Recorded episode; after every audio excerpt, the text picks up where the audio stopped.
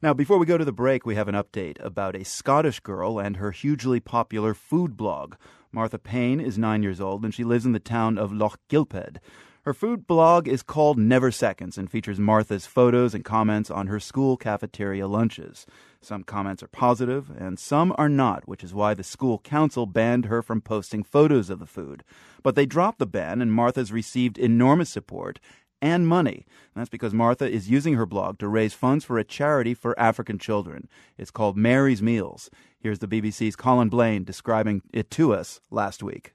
This is a charity which provides food for school children in Malawi, and they say that for £10 or about $15, they can feed a child for a year. And they have described Martha's efforts as amazing. They have said that she will be feeding hundreds of children through the efforts of herself and those who've donated money. She will be feeding hundreds of children in Malawi. In less than two months, Martha's blog has received 5 million hits and it's raised more than $125,000.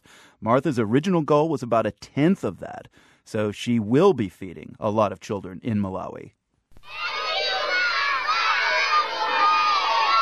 These happy, grateful kids at a primary school in Blantyre, Malawi, are thanking Martha for her efforts.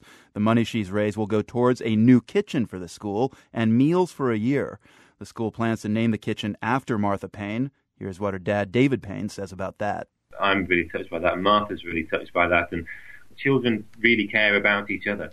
Martha's, you know, she's a good kid, but she's, you know, she's a pretty normal kid, and it's great when, you know, a normal kid can make such a difference, and it's great that so many people are making a difference with her. And David David Payne says his daughter would like to see for herself what her blog has accomplished. Martha's very keen to get out to Malawi, and as a dad, I'd, I'd really like to support that. It's, it's obviously quite a very a difficult thing for us to do as a family, but she's very keen, and she, she said that she would like to go and spend a couple of days in the school there. And maybe she doesn't realize quite how far away it is, but that would be her wish. You can find a link to Martha Payne's blog, Never Seconds, at theworld.org.